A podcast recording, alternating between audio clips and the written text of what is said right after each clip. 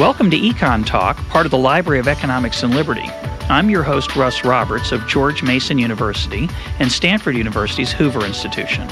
Our website is econtalk.org, where you can subscribe, find other episodes, comment on this podcast, and find links and other information related to today's conversation. Our email address is mail at econtalk.org. We'd love to hear from you. Today is August 21st, 2009, and my guest is Michael Munger of Duke University. Mike, it is always a pleasure to have you on the program. It's great to be back. Our topic for today is culture, and by culture, I don't mean Puccini and Picasso, but rather the way that people interact on a daily basis in our ongoing lives with each other, our expectations, assumptions about how others will behave. You and I came up with this topic after your recent stay in Europe tell our listeners what you were doing there. Well, I was teaching at Friedrich Alexander University. I was teaching two graduate classes, and uh, it's it's in Germany, in uh, Erlangen, Germany, just north of Nuremberg. I don't speak any German. That's not normally a problem because I live in the U.S. But uh, living in Germany for four months, I was often reminded of the importance not just of speaking German, but of understanding kind of meanings and expectations, which were sometimes subtly and sometimes substantially different. And I, I often embarrassed myself. And these are, you know, when, when business people travel, they're told about how people shake hands, whether they bow, uh, what kind of small talk, hand gestures, etc., are going to be expected or the norm. Uh, my brother recently was in Japan, and he was in his hotel. He checked in, checked into his hotel, and he asked somebody, maybe the concierge, if if he should tip uh, the person who took his bag uh, for him up to his room, and there was a look of horror uh, in response because in Japan tipping is not done. Yeah, it's an insult. Whereas in, in America, if you don't tip, you're gonna you might get your bag an even worse insult. Yeah, much worse. Uh, right? It's that's a mistake you want to make in one direction if you're going to make it. Um, yeah. But those kind of things we, we understand. Those kind of differences uh, are, are kind of relatively transparent. Those are the things we ask about. But but you encountered some subtler cues and um, behavior. So uh, tell us about some of those things you noticed. Well, the one of the things that you learn when you go somewhere else like that is yeah, there's the sort of interactions that you mentioned about businessmen. Uh, George Bernard Shaw is reputed to have said that manners is the art of offending no one unintentionally. so if, if you wanted to offend someone, it had to be on purpose. Yeah.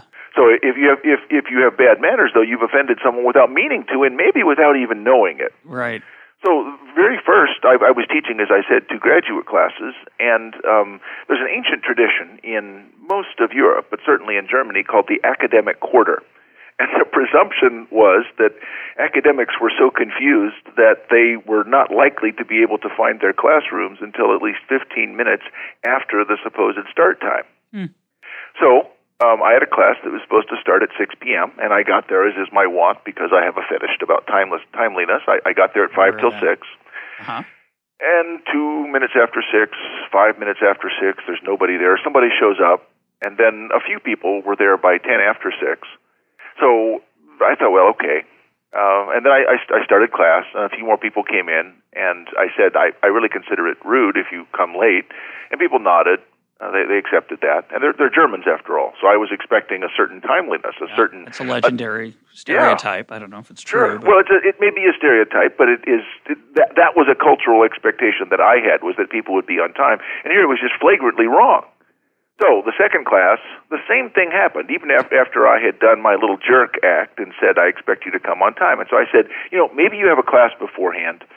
Uh, maybe you have a train or something that you have to make. Let's start at six ten instead of six because I understand.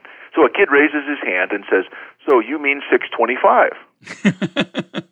and I said, "Well, I, I, the, the, this is a kid that I had talked to a couple times outside of class. And I thought, what a jerk! No, no, I don't mean six twenty-five. I would have said six twenty-five if I had meant six twenty-five. But finally, it was explained to me that you simply add fifteen minutes to whatever the written down start time is.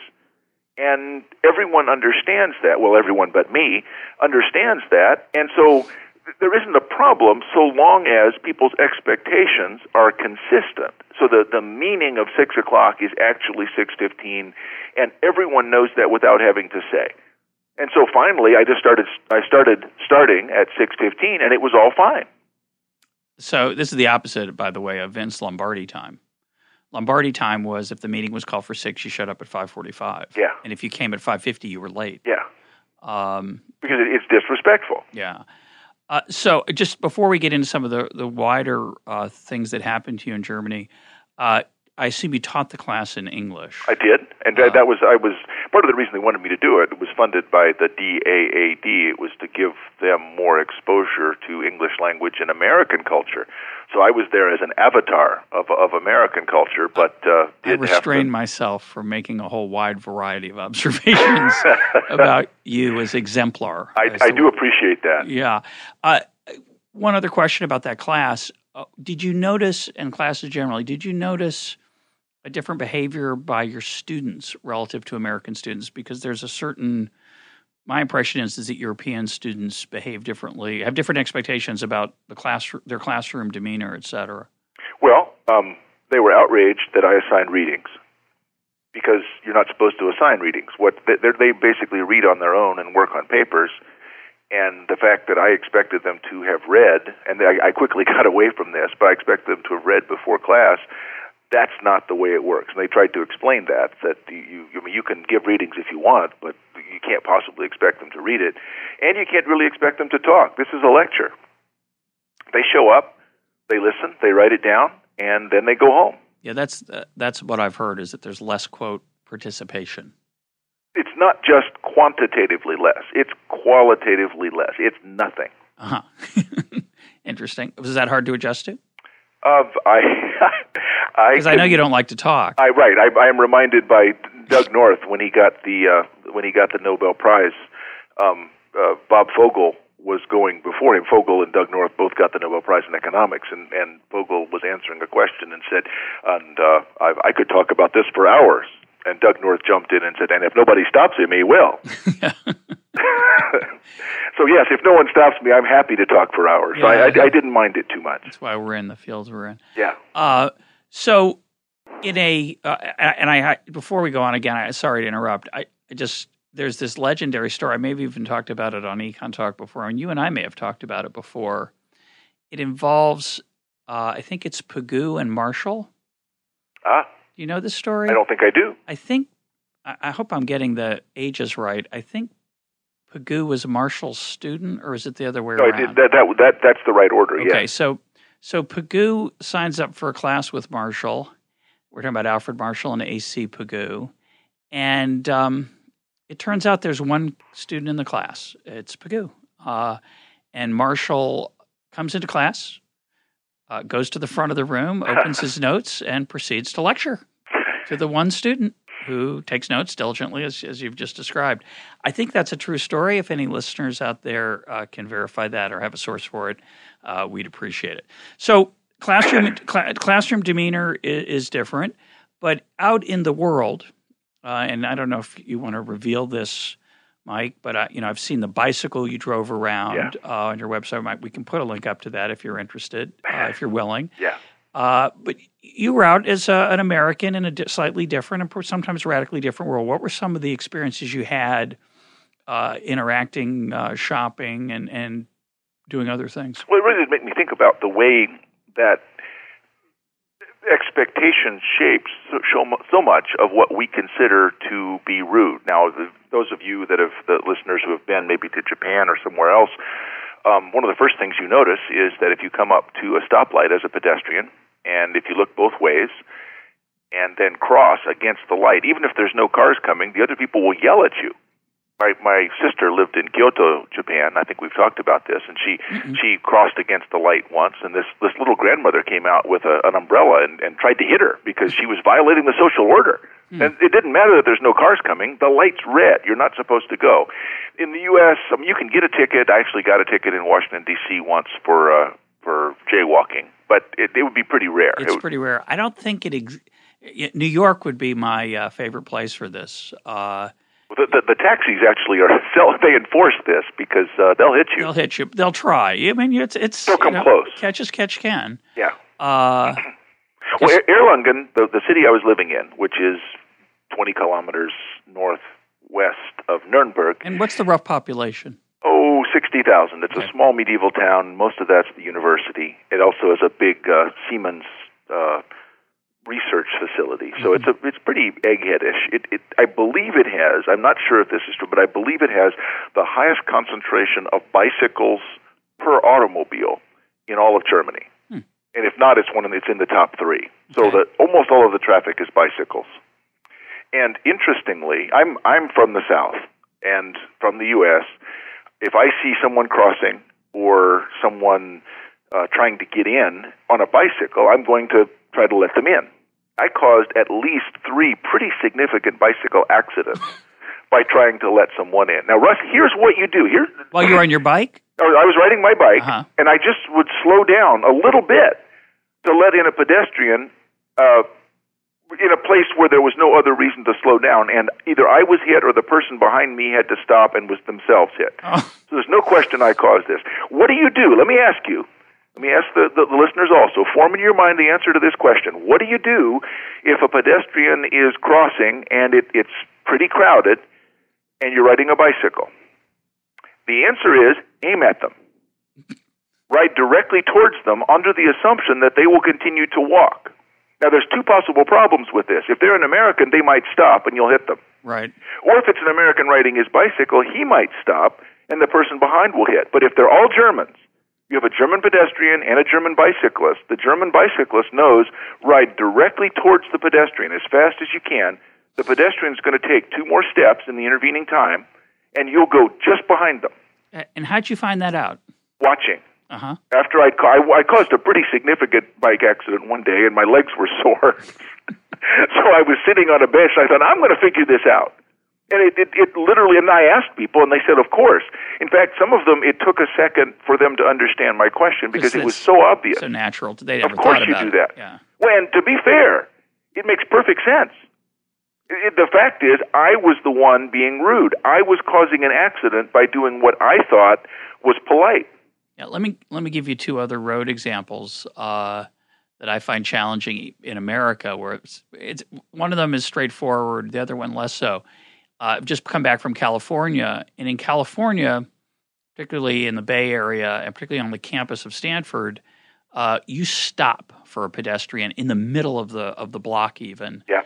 And uh, as a pedestrian, there you come to be pretty aggressive. You you pedestrians act like New Yorkers, as do the bicyclists, and the car drivers act uh, extremely passively. Yeah. Uh, a four-way stop can lead, and it, at Stanford can lead to a, uh, a standoff. An equilibrium. Yeah, it's a little frightening. Everyone's looking, and then finally somebody waves, the other person waves.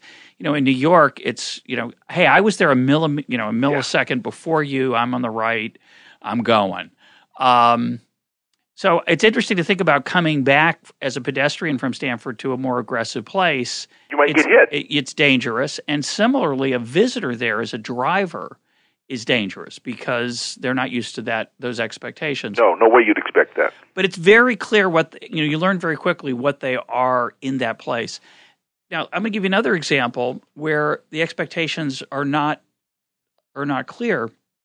Uh, the lights we had a when I first moved to DC, there was an enormous uh, thunderstorm, and the power went out in a large part of Montgomery County where I live, and a lot of the stoplights were out. Yeah. Uh, what is one's expectation about a stoplight? I think in general, a stoplight, if you're on the busy street and the cross street's relatively quiet, most some people's ex, I won't say most because I have no idea, but some people's expectation is you pretend it's green if you're on the busy street and you pretend it's red on the less busy street. Or you, as if there's no light and there's a stop sign. On A stop sign, exactly. And so on, as a driver on the busy street, I found that extremely unnerving, and I would slow down Ah, uh, and almost get hit Yeah. sometimes uh, by the people behind me who They blow their didn't horn. expect me, yeah, to to slow down. And I'm coming into an intersection where there's a light that's not working. right. Uh, to me, it was obvious that you should slow down or stop, even treat it like a four way stop. Yeah. They wanted to treat it like a one way stop, only for the small cross street. It's not clear what you do there. Right, and the, the, any it's, it's like any coordination game. The problem comes from the mix of ex, of expectations. Any any consistent set of expectations would It's work, fine, although yeah. it would have distributional consequences. Right. The problem for the accidents is when you have a mix. And of course, I think we've talked about, or at least I've, I've blogged on a Cafe Hayek. There are intersections, particularly in Asia, where people go at full speed, uh, kind of akin to your bike. Um, I'll try to put some of these videos up on links to this conversation. But there are there are in, intersections where people go; they don't hesitate. Yeah. they drive at full speed at a four way stop without a stop light or stop sign. Yeah. And everybody's racing through, and then all of a sudden the other side gets gets the gets the edge, and Yeah. they're all racing through. Yeah.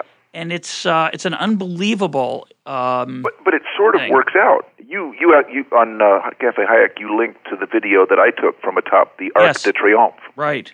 And Similar phenomenon. it- Describe that. Well, what what happened was um, there, there there are no lanes. It, it's really surprising to see this big, heavily congested circle with no lanes. But you watch the way people drive, and you can see why there are no lanes because they they basically figure it out. And what would happen is just what you just said. People on the outside are going to go around the circle. People on the inside want to get off the circle and one or the other ends up stopping and the momentum means that let's suppose that there's a bunch of people on the inside of the circle who want to leave the circle and go straight there's no way for the circle continuers to break in but then there is a break and the circle continuers start to go and the ones who want to get off have to wait but it, it they, they manage to figure it out without any lanes without any signals now i'm sure there's some accidents and shaken it's france after all Yeah. so there may be some words exchanged, and the, the, the, the Parisian emergency brake is the horn. But still, they manage to work it out. Yeah, it's an example of emergent order without rules, where the rules emerge uh, spontaneously. I would hate to drive it, though, because Yeah, I'm not used to driving in that setting. Right. Um, it'd be very alarming.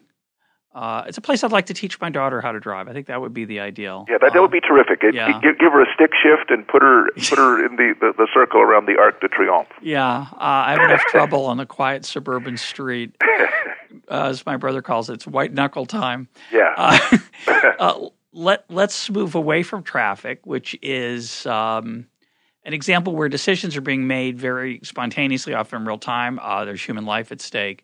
To to this uh, an issue of civility and and versus uh, rudeness.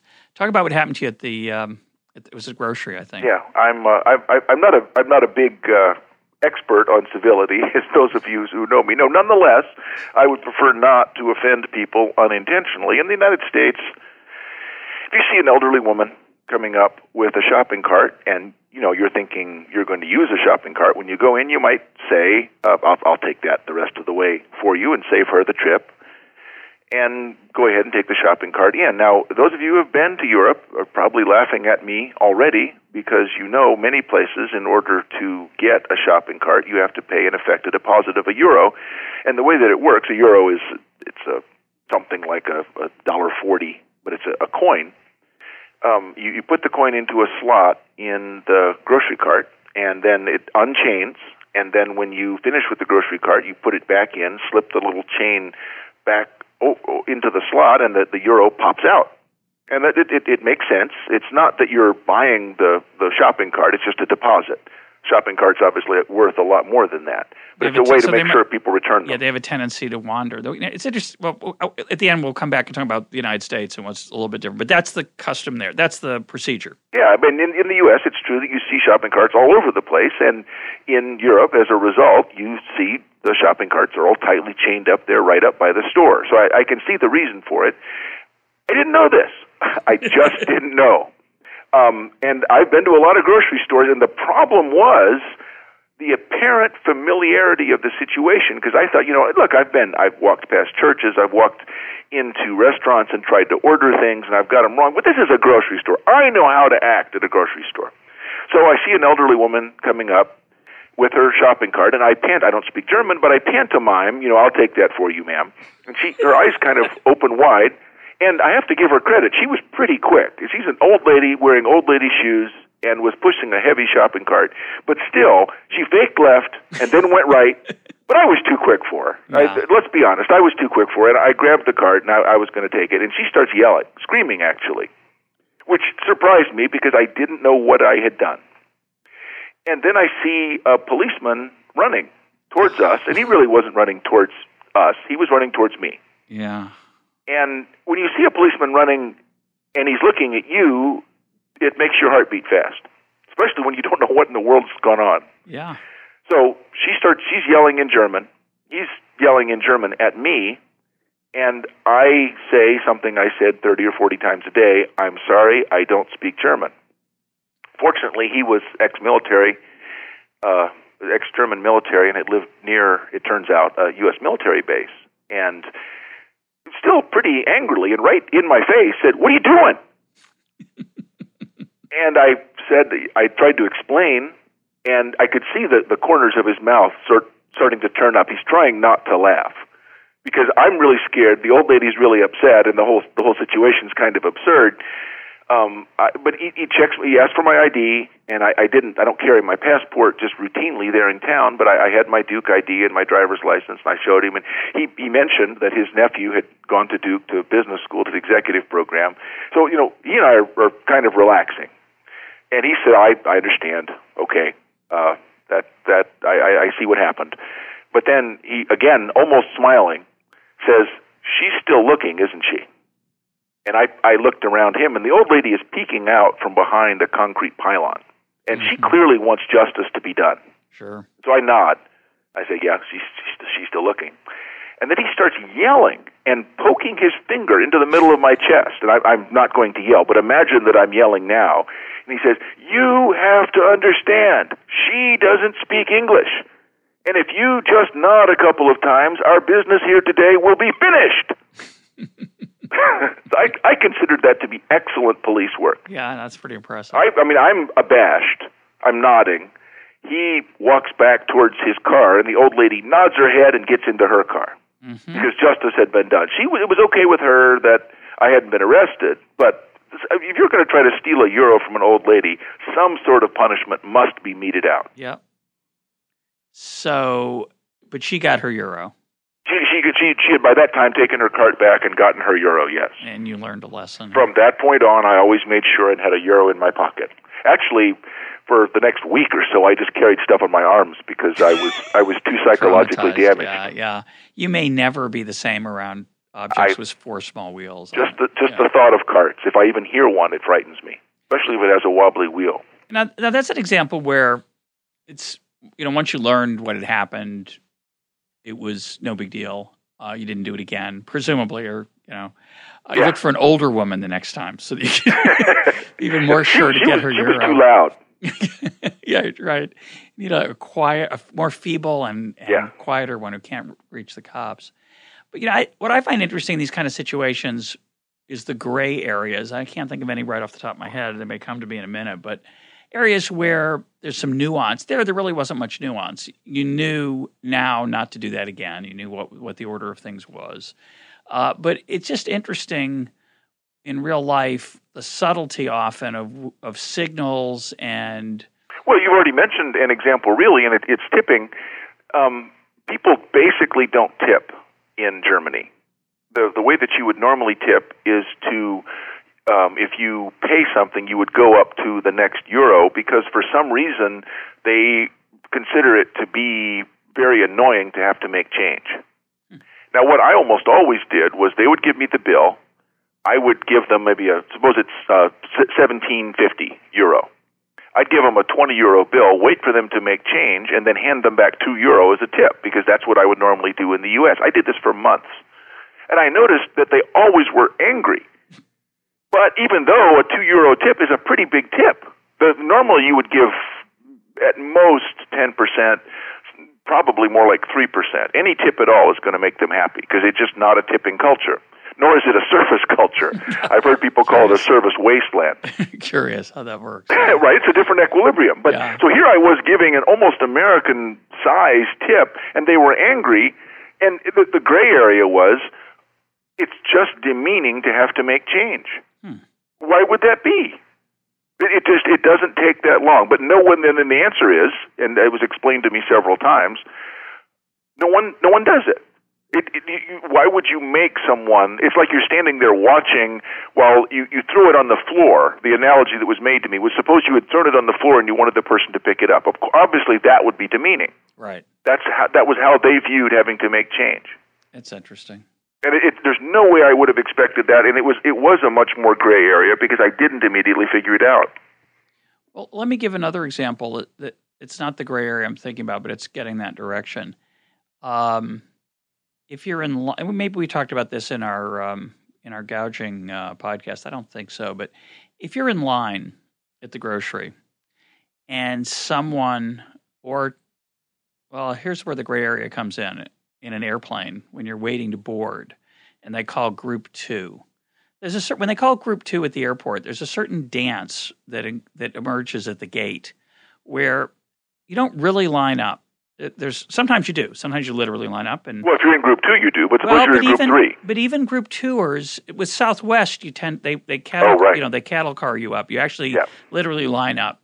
But but at a lot of airlines, people are kind of sometimes it's the group threeers waiting for the group two to finish. There's sort of a semicircle that forms around the gate, and people who haven't people like me who have a neurosis about whether their bag's going to fit yeah. into the overhead rack, whether there's going to be space for it, are, are, kind of nearer to the front.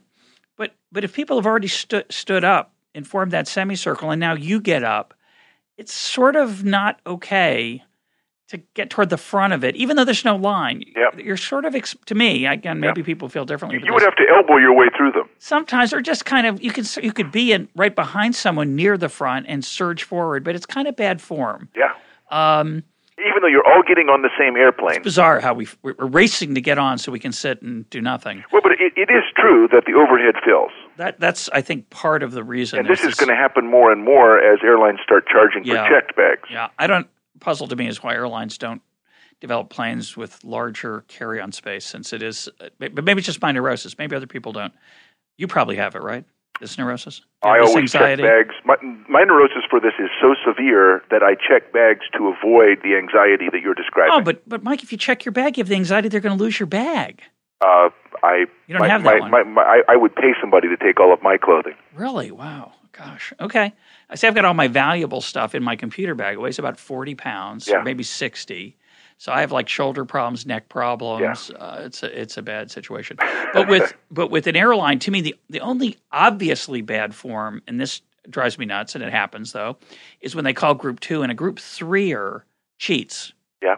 And usually the the person checking the boarding passes just you know waves them through. Yeah. And sometimes, but sometimes they say, "Oh no, no, no. you're you're in the wrong group." Yeah. And the person's kind of embarrassed because they they're cheating. They have to kind of pretend, "Oh yeah, I wasn't really paying attention." Right.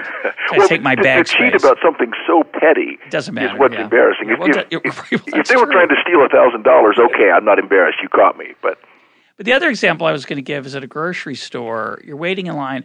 It's against the rules to to cut in line, to, Yeah. to sh- literally to shove your cart and, and elbow your way in uh, to the front of the line.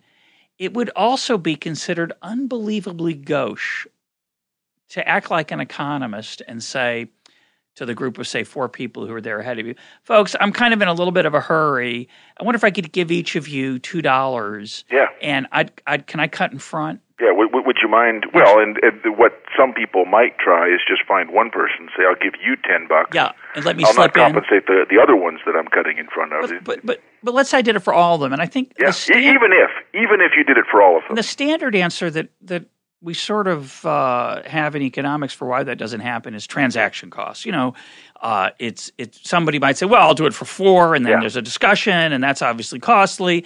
But it's more than that. There's a cultural taboo to bribe people or to compensate people for cutting in line. You'd be much more likely to succeed if you said, I'm really my my my kids are in the car. I'm really in a hurry. Would it be okay if I?" it would I have just to be voluntary. I, If- if I, I have let people in under those all the time, all the time? You Yeah. do it in a second, and of course, there's a risk some people will lie, and you, you don't verify it. Nobody cares. It's it's a, and and yet, Julian Simon created a way for people. We'll just let that go. Uh-huh. Can we let that go? Please. Okay. So Julian Simon invented a way suggested a way for airlines to let people cut in line when there was not enough uh, spaces on the plane. The airlines do this little mini auction on the spot with, with transaction costs, but somehow it works out remarkably well. Where they say, you know, we don't have enough spaces on the plane. Who's willing for you know a free round trip ticket to go on a later flight? Yeah. Uh, sometimes there's a mad rush as people compete. Sometimes nobody raises their hand, so they'll say two round trip tickets. Yeah. It's a very effective way to solve the problem. It's that, an auction. Yeah, that you can't anticipate the exact schedule of who's going to show up, and so they Mm-hmm. overbook on purpose. And every once in a while, it doesn't work out, and they solve it very beautifully. So I find it fascinating that those cultural that there's that that's the culture. Sometimes it's okay to use prices of money once it's institutionalized and formal like that. If you tried to innovate it on your own, you'd get raised eyebrows and people would pretend you weren't talking. Uh, if you started to try to bribe them to cut in line. Yeah, they, they, they would be they would be embarrassed for you, and Yeah. certainly they would be embarrassed for themselves. And so, they, yeah, I think they would probably pretend not even to have heard you. You'd look Well, down wh- and- why is this? I, I think what I think one of the things I think is interesting about culture is that it it seems like it's kind of hardwired.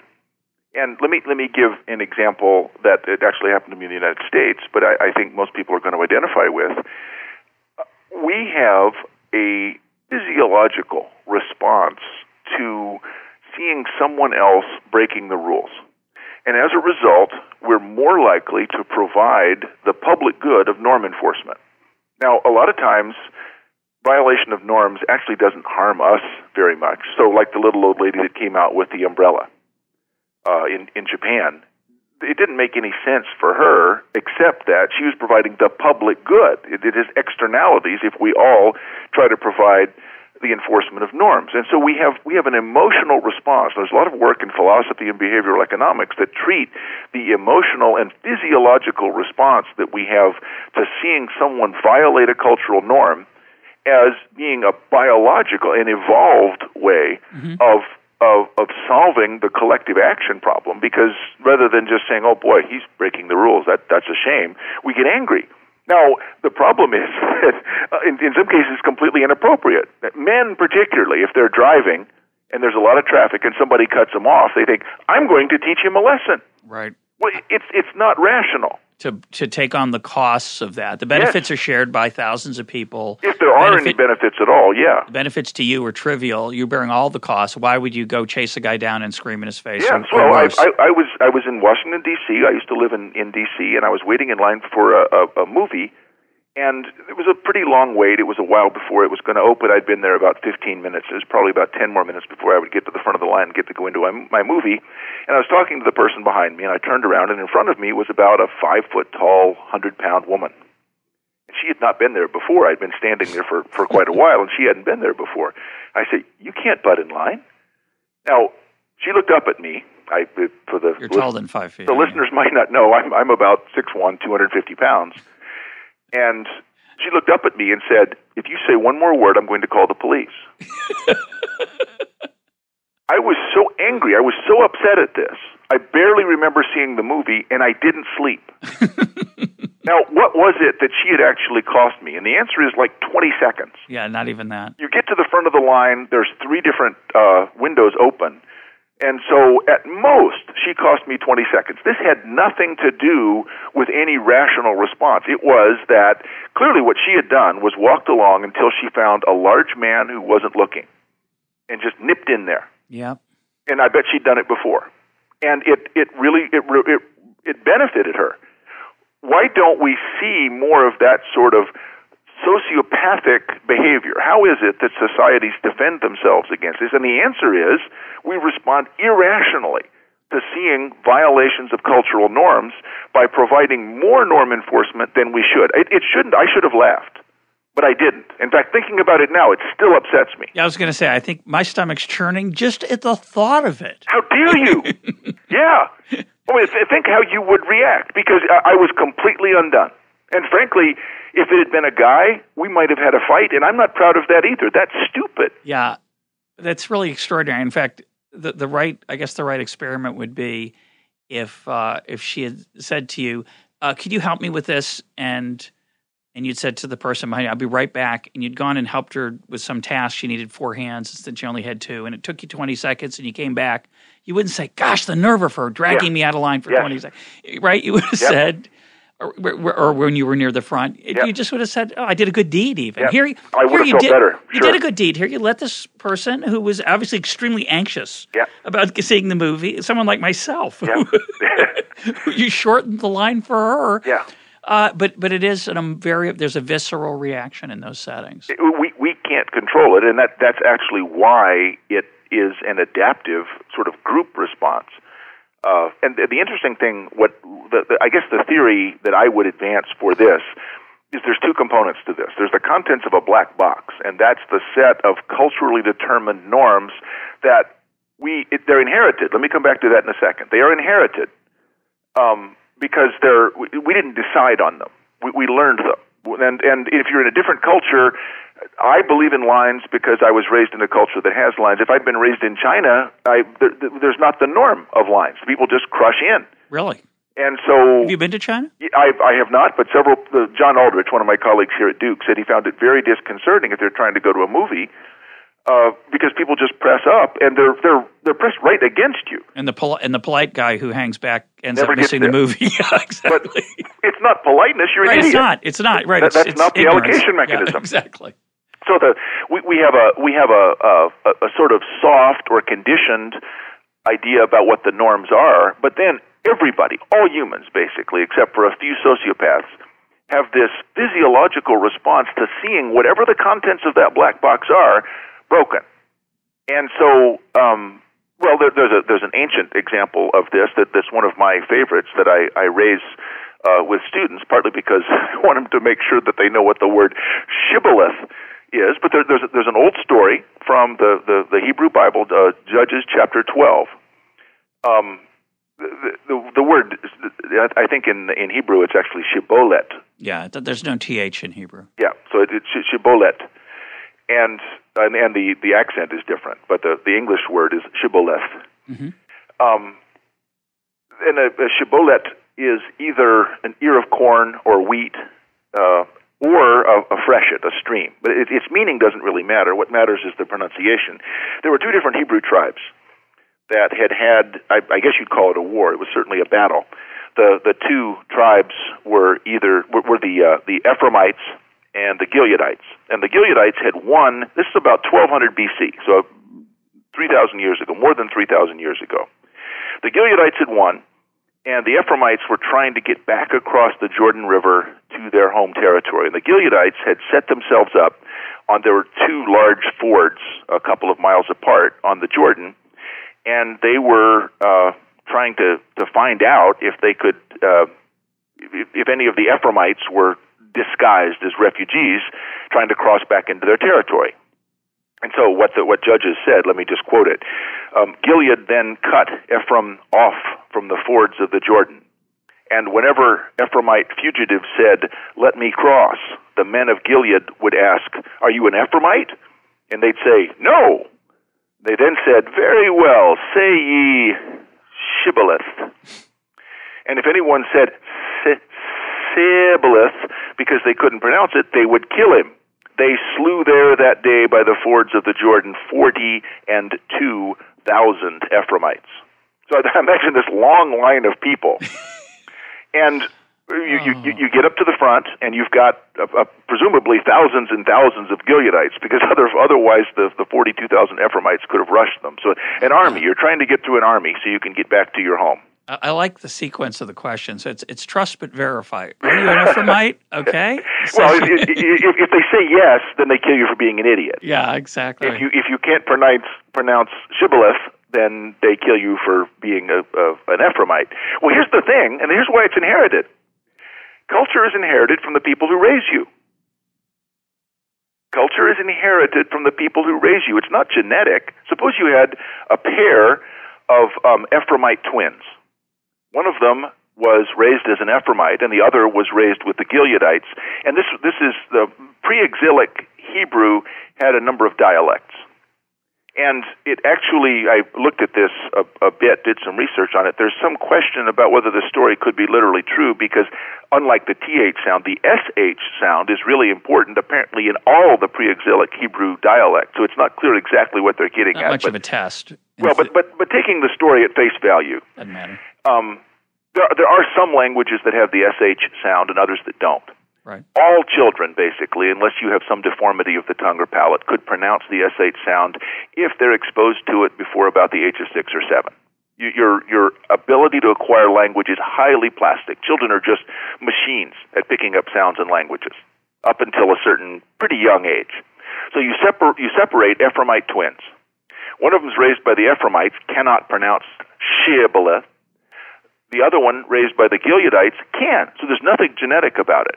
It just depends how you were raised. But then it becomes something very close to hardwired. Right, now, the, sh- the shibboleth really was hardwired because uh, presumably they're trying really hard to pronounce it. Yeah, they're not. Yeah, They're not casual. faking. Yeah, But that's very cool. it, so it is interesting to think about the other things that are kind of hardwired for us that we take for granted. And being in this other culture made me think about that. It, it's sort of there's a bunch of things that seem to me obviously right that I have no argument for being right, except that that's what I'm used to. Yeah, it reminds me, um, as you you called that person who cut in line a, a sociopath, Yeah. which is usually a, a term we reserve for a a, a slightly more heinous uh, type of behavior. But what what I think is worth mentioning is that that line cutter was really uh, a parody of what we might call Homo economicus, economic man, in this case, economic woman, who took advantage of, acted in her quote, own self interest, Clearly did. did not feel shame, yeah, very or- important, No, no shame, no guilt. no shame or guilt that you looked at her with horror and disgust because, in fact, she felt sorry for you, if anything, not for herself. Yeah, what, what an idiot. Yeah, you, uh, you know, it, it, the example uh, coming back to our tipping story, uh, you don't tip a bank teller who gives you when you cash a check for hundred dollars uh, and gives you a hundred back. You don't say here's here's fifteen dollars for 15%. you. Uh, they'd think you were a fool Yeah. if you did that.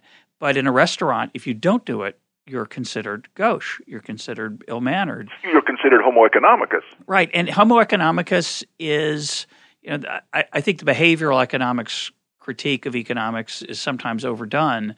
I think everybody understands, every good economist understands that acting in your narrowest of self interests is uh, not always what people do. Rational economic man tips, rational economic man gives blood, rational economic man uh, doesn't cut in line for all kinds of reasons, some of them being these social norms. But if you did not get raised with those norms, Yeah. uh, and Jennifer Roback Morse uh, talks about this a little bit in uh, in her book uh, on love and the family. If you're not raised with those norms, you can become Homo economicus, and you're a very unpleasant. Per- you can be a very unpleasant person to be around. You don't Without, lot without understanding why other people don't like you. Yeah, because you don't conform to the norms of civility and and behavior that are expected of you. Well, let me let me try let me try to see what you think of my thesis. Then, Homo economicus is a sociopath. Other it would be perceived as a sociopath if what you mean is I get away with everything that I can get away with. Now, you can say that it's a repeat game and I actually end up caring, but I think it's Yeah. something more than that. Well, I think I think there is. I think the right point to make in in the uh, policy context is that I think in general people who do behave that way get short run benefit and huge long run costs. They have uh, they have trouble finding business partners. They have trouble finding people to contract with because It's going to Their it's going to costs- be hard to get married. their costs are high. Exactly, um, the cost of dealing with such people is high, and and really, uh, P.T. Barnum, you know, gets a bad rap as the for his quotation. There's a sucker born every minute. Uh, you know, he again, we may have talked about this, but he is the person really who created the circus. Not because he invented it, but because he created the honest circus. Uh-huh. Before he came along, circuses would come to town, people would stand in crowds and watch the, the acts, and the owner of the circus would have pickpockets Yeah, who would, would- circulate among the crowd. And when, when the circus left town, the people would be poorer, not because of the admission fee, but because their thieves had taken their money. And Barnum said, We're not going to do that. Yeah. And uh, he wrote a book about uh, how to behave as a, as a business person, suggesting that honest dealing was the road to profit, To profits, yes. not to loss. Yeah. if you can capture the if you can capture the reputation part of it. yeah. But the, it, it is interesting the role that shame and guilt play, and we look at different cultures. Sometimes they're organized by shame, and sometimes they're organized by guilt. guilt is I have a sense that I will feel bad if I do something perceived as wrong. Shame is that other people will think I've done something wrong and I've brought it to my family. Mm-hmm. So in the Middle East, for example, it's much more of a shame based culture than Northern Europe and the United States, which tend to be more guilt based cultures. I mean, there, there's uh, caricatures that, that Catholic and Jewish people tend to be much more guilt in the sense that they internalize this. But almost no society could work very well unless we self monitored. And the reasons that we've given really are three. One is we care about our family, and we, we will demean the, the position and reputation of our family. But so right. if you're all by yourself, you don't care as much about that. Right. If you worry though for religious reasons or others that I would just I, I would feel terrible if I ever butted in line. I, I then I wouldn't be able to watch the movie because I think what a jerk I am. Yeah, how did I do that? And the third thing is that just for economic reasons, reputation matters a lot for profitability and trust because everybody recognizes you can't specify all the future contingencies of contracts. The transactions cost of dealing with Homo economicus are really high and so you have to rely on on on one shot homo economicus or really high but in a repeat setting many of these problems are solved by uh, the, the incentives for cooperation and the fact that reputation internalizes what look like external costs yeah no it's a very the, the now we're getting finally to this point I, I was interested in before this gray area of what's allowed and what isn't allowed uh, one of the more i think interesting cases where, at least in America, this comes up is in a rental contract. Let's say just was just on vacation. We rented a, a place and we, we put down a deposit for half of the amount. And when we when I we showed up, we gave the uh, the owner the other half. And this was the husband of the people who owned the place. Well, the wife, after we didn't meet for a couple days, reminded me when we arrived when she met met us that actually we weren't supposed to just put down the rest of the the rental that she expected us to give us another check give her another check which would be a deposit against damages and this and, is and a, it is a standard provision it's a standard it's a standard procedure but she looked at me uh, and said you know uh, don't worry about it she made a decision, obviously foolish. I, would, I would have had the opposite. Yeah, conclusion. double. You should have doubled it with my. Well, she didn't see my kids. That was I her see. big mistake. No, she she looked at me like either out of embarrassment that face to face. Yeah. Uh, yeah, face to face, you're saying, "I don't trust you. Yeah, give me the was, money." That bothered her, I think. Uh, and so, and she also, by the way, forgot to ask for the cleaning fee, which I volunteered later the next day. Yeah. Uh, because I think I also think she felt kind of uncomfortable Yeah. asking for the money outright, even though we'd already agreed to it. And but I felt bad. I, I knew I'd feel bad if later I didn't pay for it, and she, uh, even if she didn't ask. So I gave her the cleaning fee voluntarily on it in another check the next day. Uh-huh. But but this idea of, of damages is so vague. There's no definition, right? Obviously, we damaged the place. We tracked in dirt. Yeah. We we may have torn something. We may have scratched something Scratched the wall. You, you things, clearly scratched things the wall. happened. Uh, and with my kids, often really dramatic things happen. yeah. In this case, nothing that I saw, although, you know, again, even that is not reliable. They may have done something and not mentioned it to me, hid it from me. She might think something was a damage that I didn't. Uh, it's a very interesting thing. And usually landlords get references on renters and tenants. Tenants don't get references on landlords, but Uh-huh. of course they could because if it was a tendency for landlords to always take the deposit and say, "Well, you you scratched this, you did that," Yeah, you could probably make it stick, and the transactions cost of suing to Oh, recover it. Are, are too high. so there has to be a sort of expected level of damage that's considered quote okay. Uh-huh. And a related example, uh, we- we've talked about this before, I think, on the program, is when you sell a house, what condition do you leave it in for the next Oh, yeah. the next person? Yeah.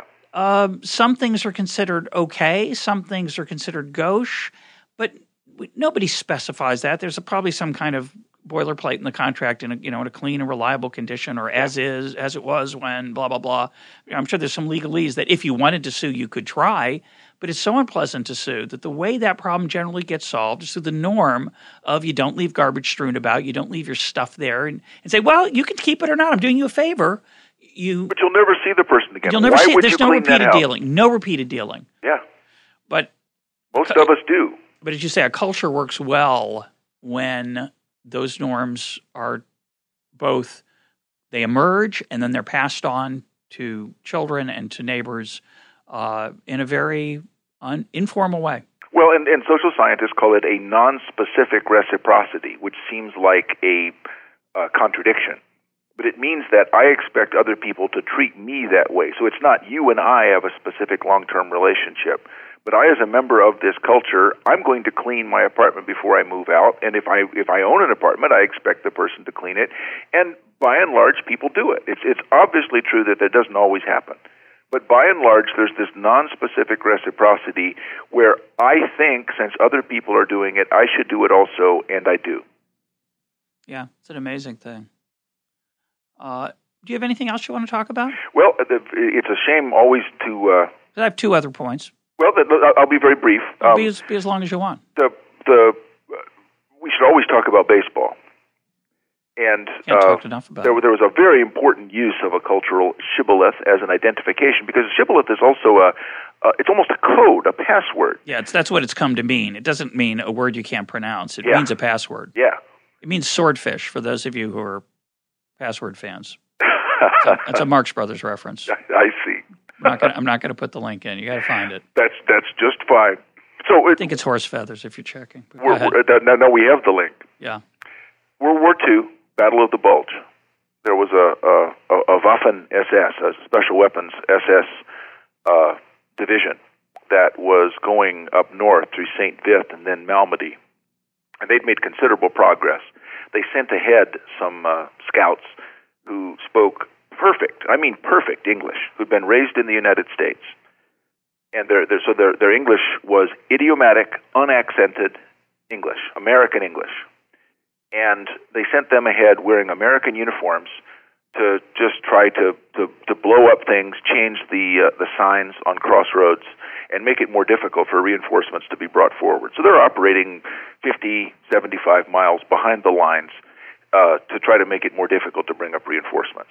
And the Americans discovered this. And the question is, how do you identify this person? Because their English was perfect. And of course, the answer was you, you hold them at gunpoint and you say, who led the American League in home runs in 1941? Yeah. And it turned out that it actually worked almost perfectly. Now, almost you, perfectly. Yeah, they shot a couple like baseball, people. There's some type two error. all, they didn't shoot them. All they did was imprison no, them. So they they did the net did, was cast a little too widely, admittedly, but it, it it caught almost all of the Germans who had been back. They'd been raised there, but they'd been back in Germany for years. So baseball is literally the American shibboleth in the sense that it was used as a as a password around Malmedy and St. Vith. And of course, you know, there's a uh, temptation to say, well, they could have just learned that that was the unlike the the biblical example where they physically couldn't mimic yeah. the right answer. You could, if word could get back to the Germans, yeah. the German spies, you could say, well, it was. Uh, you could study for a few minutes. You know, who was it, by the way, in 1941? I don't know. We'll have to look that up too. But you could tell them who it was. But of course, even if you got the right it answer, was Ted Williams. Mm, yeah, he well. That was before he. Was before the war. Before he, before, yeah. I mean, it was before his. He played in 41. Uh, so, but if he'd said, if the person knew it was was taught, oh, it was Ted. Say Ted Williams. So they'd yeah. say Ted Williams yeah. oh, and yeah. say, well, then they'd ask if there was a little suspicion. They might say, well, yeah, and, and what he hit? Well, he hit 406 actually, but you'd never get the answer to the second question. You could always press the cultural uh, questions far, farther and uh, further, and uh, and and uncover them. Well, that was the the that that was the, the I'm waiting for your point. Well, that's a great story. Um, I was going to just mention two things. One is, uh, or one thing.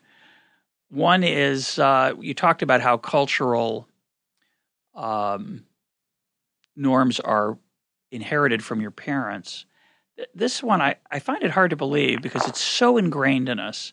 But I read in a wonderful book on music that I forget the name of right now, and I'll put it up uh, when I find it. A wonderful book on music that major and minor keys in music.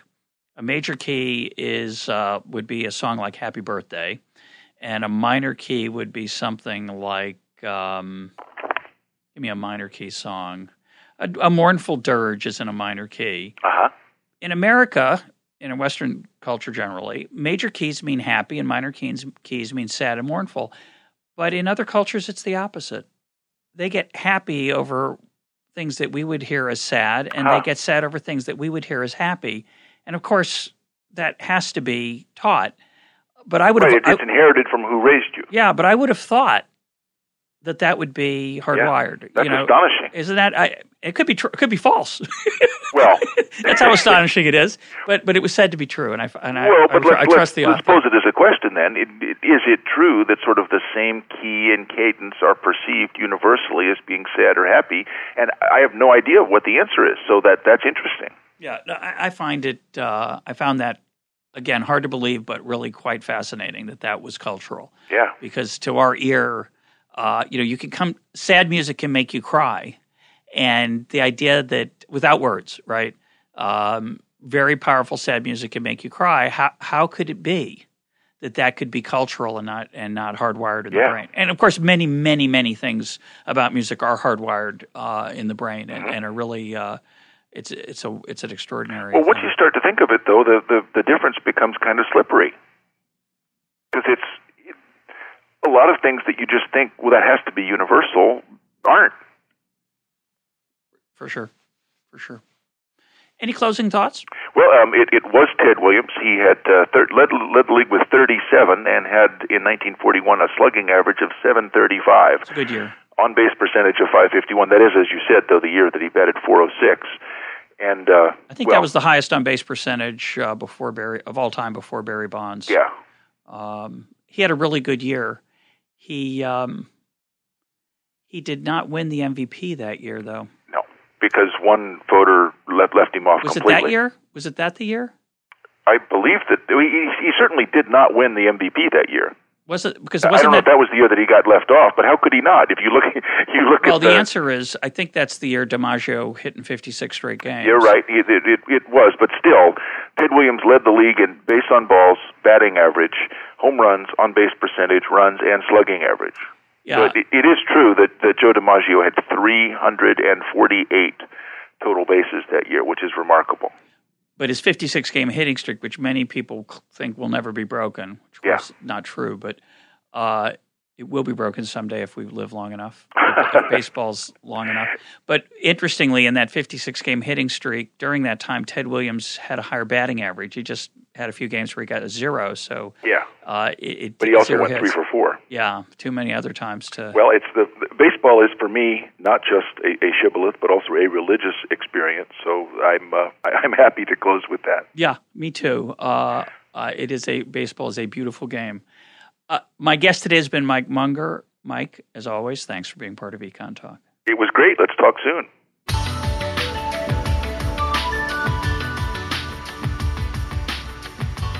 This is Econ Talk, part of the Library of Economics and Liberty. For more Econ Talk, go to econtalk.org, where you can also comment on today's podcast and find links and readings related to today's conversation. The sound engineer for Econ Talk is Rich Goyette. I'm your host, Russ Roberts. Thanks for listening. Talk to you on Monday.